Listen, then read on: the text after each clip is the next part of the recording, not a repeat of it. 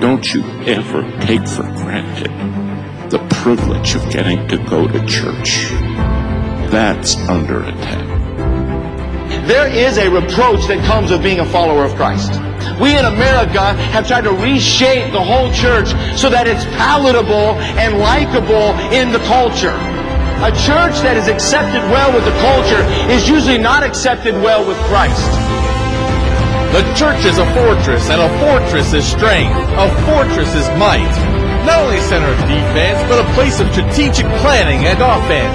Our God does not expect us to wait for the darkness to enclose around us. He expects us to take up His banner and fight the darkness with His light. You want to know what the biggest problem with America is? The pulpits in this country. Gave in. Gave in to public pressure. Gave in to political correctness. One of the greatest curses this country has ever had to deal with is political correctness.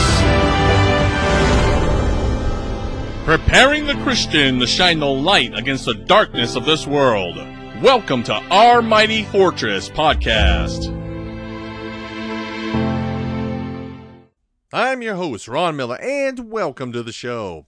We have quite an encouraging subject to cover today. But first, please go ahead and hit that follow or subscribe button on the podcast platform in which you're listening to us upon. We have several social media platforms with all sorts of material that you can listen to and read. You can check out our fan page on Facebook when you type in the search bar at Our Mighty Fortress. You can also take a look at our website, ourmightyfortress.com, where we have all the media up there as well. We have articles and videos and even access to our merch store. If you feel so motivated to donate to the work that we do here, feel free to do so through the website and our established PayPal link. If you've been helped in some way through our work, I'd love to hear about it. But you can go ahead and email us at ourmightyfortress at gmail.com. By following and supporting the podcast, you let me know that you care about the subjects that we discuss. Today, I want to tell you about a Christmas story, but it's not like any other Christmas story that you're going to hear or watch on TV. I want to tell you about a story of the spirit of peace that settled upon the Western Front of Europe during World War I. It was the Christmas truce that took place during the first year of the war. It was considered to be a myth at first, and people didn't believe that it actually happened. But there were men who had survived the war, and they came out to the media and told their stories, and it's all recorded. A brutality of humanity took place on a scale like never before in the history of man during this war. During this little time that we're going to talk about, we saw peace among men. We would see that this would represent the true Christmas story. Little did these men know that their actions on Christmas of 1914 would be written down in the history books. Little did these men know that they would be the example to us over a hundred years later of the true meaning of peace. When we think about the brotherly love that took place during this event, I want to then show you another act of love by the Almighty God of the universe. This is the true meaning of Christmas and the birth of the Savior of mankind. We will see what is significant about this birth the birth of one who would be called the Prince of Peace. Let us learn the valuable lessons this Christmas season as we look towards hope for America. With that introduction, let's get right into this. I want to lay the foundation for our Christmas true story. The United States was still a young country during this time and had not been taken very seriously on the world stage just yet, and she would enter the war several years later, but the European peninsula would explode in conflict between the years of 1914 and 1918. And really, this had been brewing for a long time due to militarism and excessive national pride and the willingness to destroy one another on such a small peninsula. But the author H.G. Wells said about this time, quote, Every intelligent person in the world knew that disaster was impending and knew no way to avoid it. End quote. The Great War, otherwise known as World War I, would start in August of 1914, and this conflict would claim more than 10 million men's lives. The Great War was supposed to be the war to end all wars, given the size of the conflict, but the nature of man would make sure that peace could not be found. And really, it would only be a number of years later that we'd have World War II. The First World War would leave such a bitter taste in the mouth of all who fought in it, and even when Adolf Hitler would come later and start conflicts and conquer other European countries, still the United Kingdom and France would rather just appease him than get back into another global conflict. This particular war would be different from any other previous war. This war would bring in the start of what we would consider modern warfare. It would change the way that many wars would be fought on from here.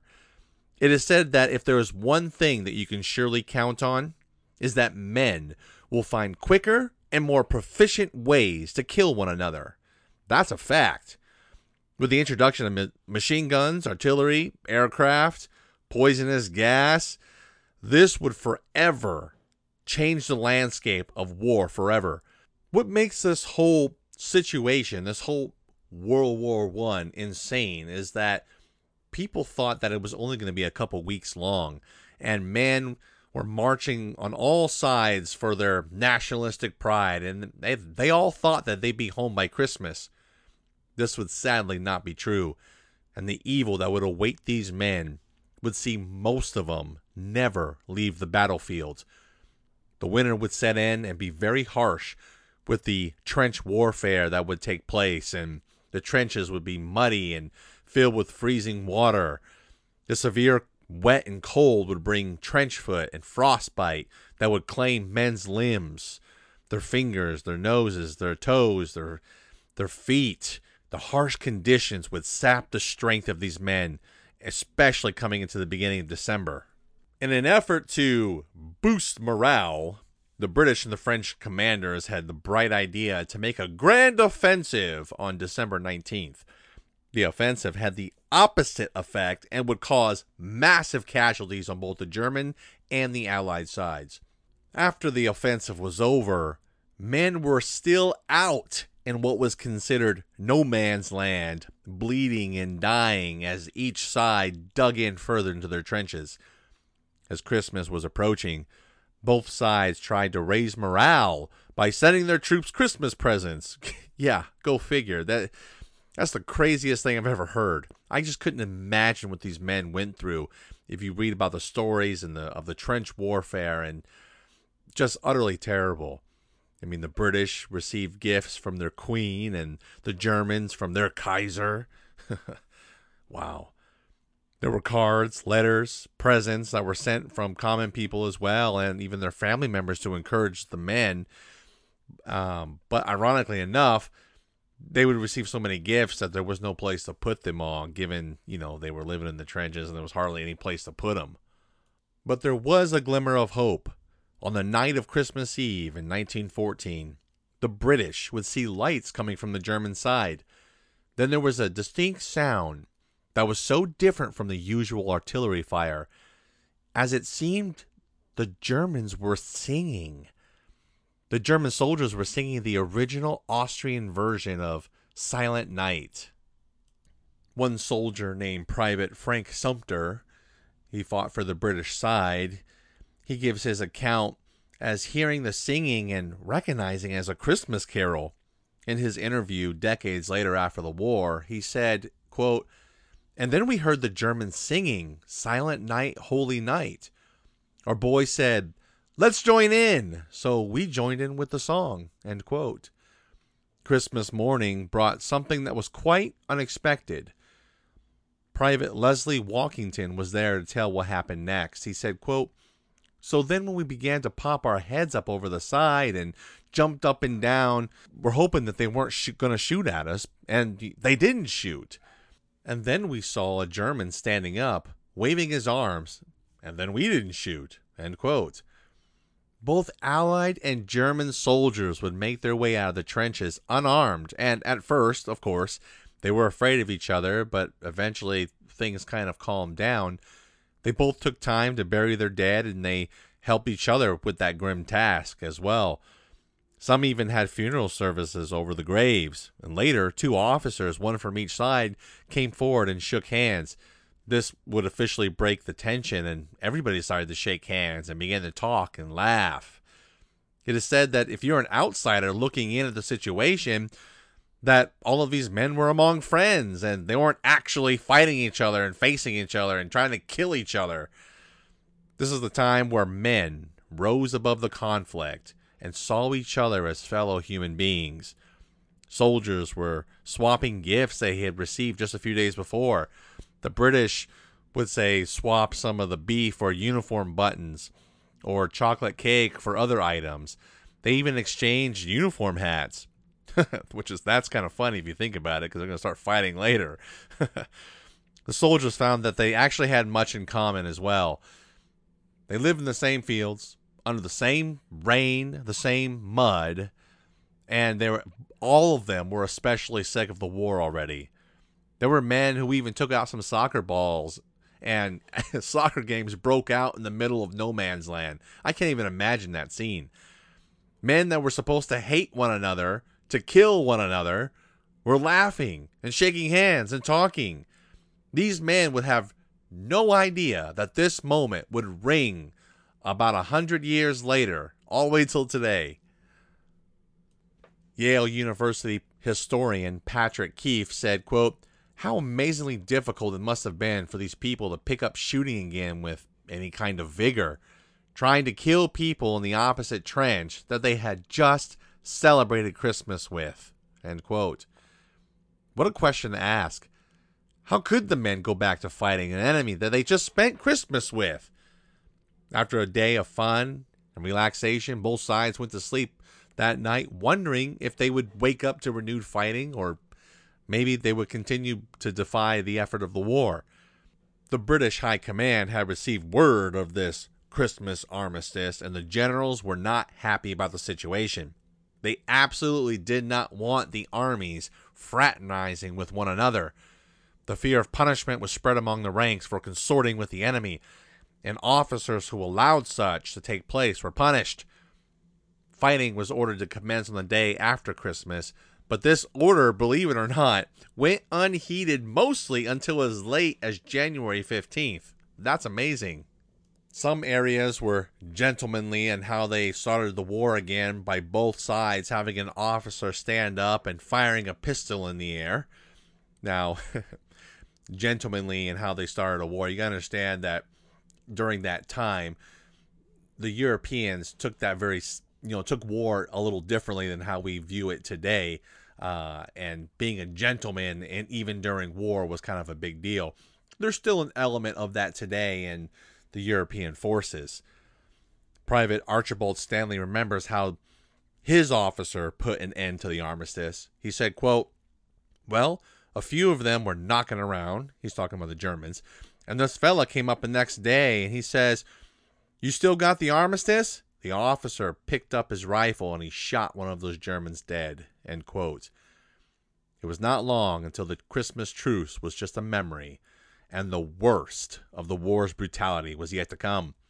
In 1915, both the British and the German commands gave strict orders to shoot any man that tried to make his way to the enemy's side for some type of armistice again. They wanted to make sure that this would not happen again. We don't need that spirit of peace. They said it ruins the fighting spirit of the men. Well, there are a few things to consider about that statement there. These commanders were basically useful idiots in a larger scheme of elite power control. These commanders could care less about their men, and that would become more and more evident as the war progressed. Generals who commanded their men to go forward into the slaughter did not spill any blood of their own. We should consider today what worried these commanders over a hundred years ago as we move into the year 2022 Consider everything that's happened politically and socially. Consider the hate that has literally ripped America apart. In the midst of government chaos, we the people can follow a different path, much like some of the men of the Great War did. We can choose not to have our strings pulled by anybody, but there can be peace. Notice that the commander's worry was that the Christmas truce may ruin the fighting spirit, as if they knew that the spirit of Christmas would ruin the motivation for people to kill one another. Why would that be? Could it be that the story of the Prince of Peace could get men to realize how pointless all the killing was? In the midst of war and death, a call for the Christmas spirit of Christ brought peace. Christmas is more than just a holiday to buy and receive gifts. Christmas is more than just a holiday of dinners with family. All of these things are great. But Christmas is a day in which the Prince of Peace was born. The Christ child was born, and the plan that was set from the foundation of the world was put into motion. I just want to give a small glimpse into this story with the book of Luke, chapter 2, starting in verse 10. It says, quote, And the angel said unto them, Fear not, for behold, I bring you good tidings of great joy, which shall be to all people. For unto you is born this day in the city of David a Saviour, which is Christ the Lord. And this shall be the sign unto you Ye shall find the babe wrapped in swaddling clothes, lying in a manger. And suddenly there was with the angel a multitude of the heavenly hosts, praising God and saying, Glory to God in the highest, and on earth peace, goodwill towards men. End quote that baby would grow up and fulfill the plan of God in taking away the sins of the world. After that payment of Jesus Christ upon the cross 33 years later, man could finally have the forgiveness for his sins before a holy and righteous God. Even if you're not a Christian, listening to this, I would hope that you would understand the importance of Christian values and the true spirit that would bring together two sides of men that were fighting in a great war all that long ago.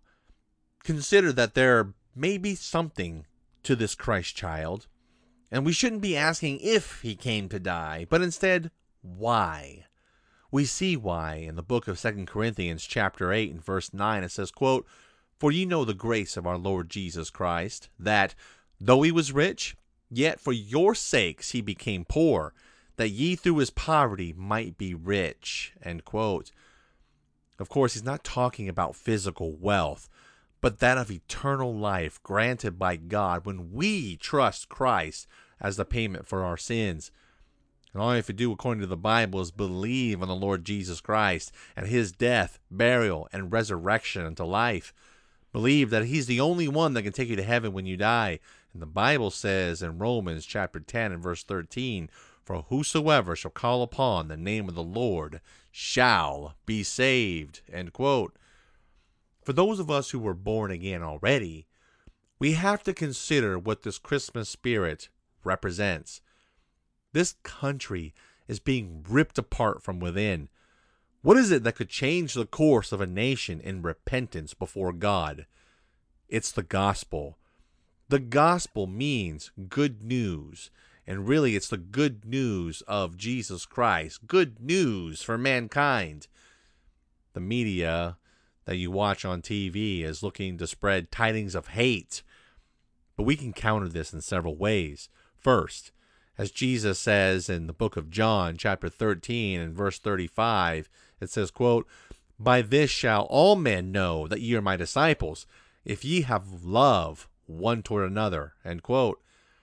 Now, more than ever, born again believers need to realize how much they need each other. That emphasis of love and, and, and really unity is very important. Unbelievers, people who don't believe in the God of the Bible, will see us and see the love that we have one towards another. That makes a difference, especially counterculture to what's taking place on the media today. More than ever is time to make a difference in this dying world. Yes, the world is descending into the pit that would eventually bring about the wicked one and that Antichrist. But until then, we're to fulfill Christ's last commands. This time of year, many people are open to hearing about the birth of Jesus Christ. But let this truth just not be seasonal. The Savior didn't stay a baby, but instead he grew and showed the wonderful works of God and fulfilled the plan of God on the cross later. People need to hear that story. Given everything that's happened in these past couple of years, I mean, crazy years from COVID 19 to the lockdowns to businesses closing, having a tough economy, a crazy election to the supply chain shortages. I mean, it's been insane. Let us remember that the desire to fight and kill one another it gets especially harder when we look at each other for who we truly are. When we get to see each other's humanity. We should not only consider and love the Christ that came into the world, but also the idea of liberty that unites all Americans. This country was founded upon the principles within the Word of God. No matter where you fall in line on the political spectrum, the values that shaped this country has truly done something great. I fear that if we continue down this path and we remain divided, then evil will sweep across this nation and it will destroy us. Let the spirit of Christmas, found in Jesus Christ, be our unity. And that will be the very thing that will set us free. Let this Christmas be one that we can truly remember. I want to thank you for listening. And be sure to follow us on the podcast media. Please take a look at our website, ourmightyfortress.com, and subscribe for more updates. Stay tuned next time for more great content, and remember to find your refuge and strength in our mighty fortress.